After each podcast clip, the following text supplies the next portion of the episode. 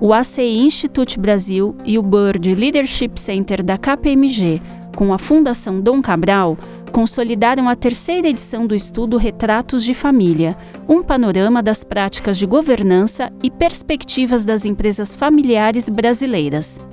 Lançado no final de 2018, o estudo foi desenvolvido a partir da análise das práticas de governança, anseios, expectativas e planos de 217 empresas familiares. O podcast que você ouve agora tem a participação de Sebastião Soares, sócio líder de mercado empreendedor da KPMG no Brasil, e Sidney Ito, sócio líder de governança corporativa e riscos e CEO do ACI Institute da KPMG no Brasil e na América do Sul. Essa terceira edição foi compilada é, desde o início do segundo semestre de 2018 é, até meados de setembro. Em outubro a gente fez a compilação e análise dos resultados e agora a gente está fazendo o lançamento oficial. Né? Sebastian, que diferenças são observadas entre as edições da pesquisa? O cenário político-econômico influenciou os resultados? Então, 2015 a gente passava por um processo onde a ex-presidente Dilma passava pelo impeachment a gente tinha é, os índices de desemprego em ascendência, a gente tinha os índices de inflação é, beirando os dois dígitos, né? o ano de 2015 termina muito próximo dos, dos dois dígitos, a gente tinha um governo bastante desacreditado, então a gente tinha uma agenda política e econômica bastante deteriorada. No ano seguinte, em 2016, quando a gente fez a segunda edição, a gente tem já o Temer empossado, né, após o processo do impeachment, alguns indicadores começando a demonstrar um pouco de melhora, mas ainda é, num tom e num viés bastante devagar, né, comparado com, com o desastre que ocorreu no partido do, do ano de 2014. É, a gente tem algumas reformas que eventualmente começam a ser discutidas, principalmente a reforma trabalhista, ela começa a entrar na pauta e ela é aprovada em 2017. Então, no cenário do biênio 2016-2017, você começa eventualmente a ter uma melhora dos índices econômicos. E aí, quando a gente adentra né, no ano de 2018, obviamente com o contexto da greve dos caminhoneiros em, 2000, em maio de 2018, os indicadores econômicos começam a se demonstrar melhores do que nos dois anos anteriores. E por que, que eu estou fazendo essa correlação? Você começa a ter uma descendência, uma estabilidade do nível de desemprego, a taxa de inflação começa a ficar dentro dos parâmetros que o governo eh, determinou, né, dentro da banda de variação. É, você tem uma certa oscilação cambial que obviamente afeta os negócios, principalmente daquelas que trabalham com produtos importados, mas de alguma forma, quando, quando ah, os dados da pesquisa demonstram, quando você pergunta sobre índice de confiança, sobre comportamento do faturamento, comportamento da lucratividade, os respondentes começam a comentar de que tiveram aumento de crescimento, que tiveram aumento de lucratividade, que voltaram efetivamente a contratar. Então, são, são indicadores que demonstram que, que a economia, a agenda econômica começava a se descolar um pouquinho de toda a questão política que a gente teve ao longo de 2018.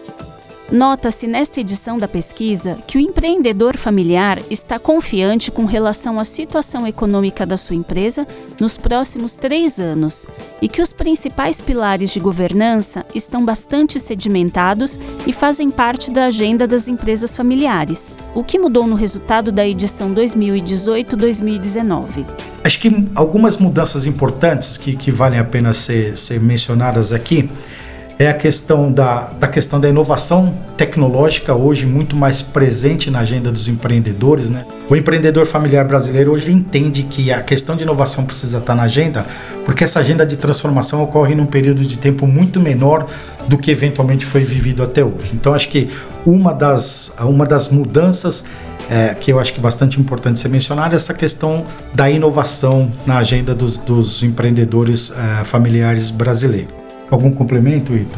o que eu vejo é, é, é, um alinhamento muito grande das empresas familiares brasileiras dentro dos dilemas e preocupações que qualquer outra empresa, uma empresa aberta tem, que é prestar contas uh, aos seus acionistas, mas cada vez mais com uma preocupação enorme de prestar contas a, a stakeholders também, porque o, não é só o mercado, mas o, o próprio cliente e, a, e, os vários interessados na empresa querem cada vez mais saber onde a empresa atua, o que, que ela pretende fazer né, no futuro, a questão de perpetuidade, quanto que ela se preocupa com riscos, quanto que ela se preocupa com a sua responsabilidade corporativa em relação às pessoas, ao próprio consumidor.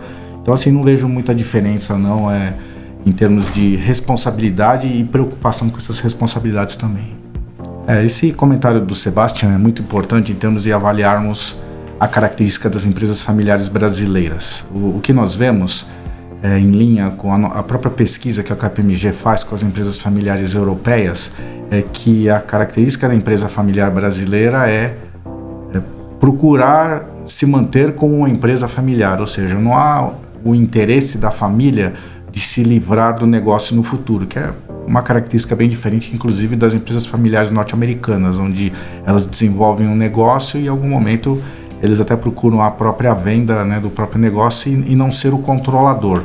No Brasil é um pouco, é, como eu disse, ele é bem similar à característica da empresa familiar europeia de se manter no controle do próprio negócio e crescer com essa característica. E quais os desafios diante dessa característica de se manter empresa familiar, Ito? O que nós vemos é, em termos de, de desafio, é que cada vez mais vem aumentando o número de, de membros da família de terceira, quarta e quinta geração no Brasil, até em linha com o próprio, o próprio desenvolvimento econômico do país.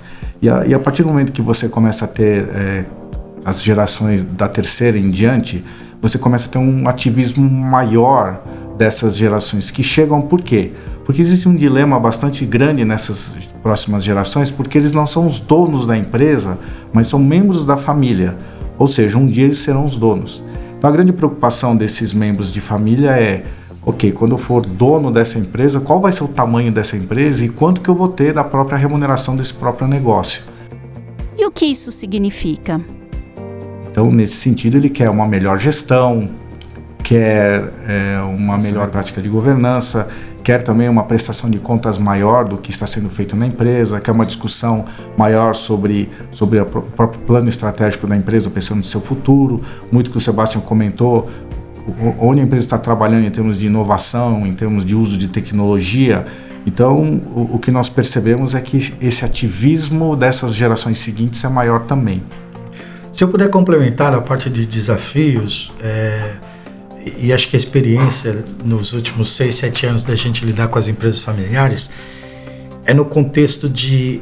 Eu, eu, eu costumo dizer assim que, que tem dois, dois princípios básicos para o sucesso e para a continuidade de uma empresa familiar no Brasil. Né? Eu acho que a empresa pode ter a melhor estrutura de governança, o melhor business, o melhor negócio, mas tem dois pilares que eu acho que, que pre precedem as questões de estrutura de governança, que é a questão de harmonia familiar e a questão de um bom acordo de acionistas. Porque, de novo, quando você fala de empresa familiar, quando você está na, na primeira geração, na constituição da empresa, que você constitui a empresa com o teu irmão ou com algum amigo, eu acho que mesmo que você ainda não tenha implementado os pilares de governança, acordo de acionista, a empresa ainda ela roda porque está muito na mão dos fundadores.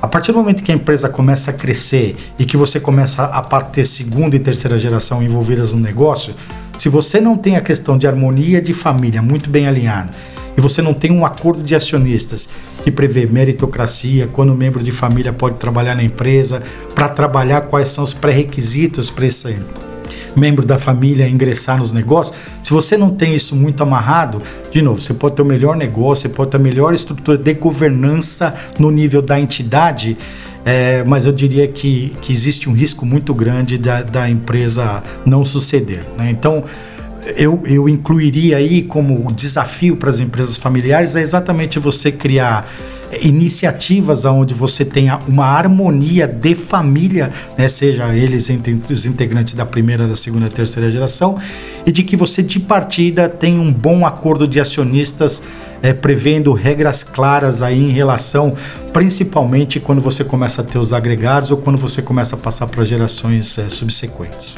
Na prática, além de se estabelecer uma governança familiar, com ou sem ajuda de um terceiro, de se debater os negócios da família, a capacitação de qualquer membro para uma atividade relevante no negócio, ou mesmo discutir capacidade ou interesse de algum membro da família para a sucessão, que outro exemplo pode nos dar, Ito, quando falamos em harmonia familiar?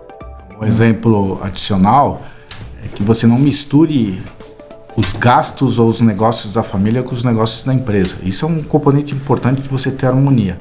Um membro da família que compra um carro importado e o outro tem um carro nacional e começa uma discussão por que um tem o carro importado, o outro tem o carro nacional. Parece uma coisa simples, mas é um componente enorme é, de discussão entre membros da família que é, é o início de, de, se perder essa harmonia. Uhum. É, é, algo que é muito natural quando a empresa é pequena, mas à medida que a empresa começa a ficar ma maior, ter mais gente envolvida, é, maior prestação de contas, é, esse é um, é um exemplo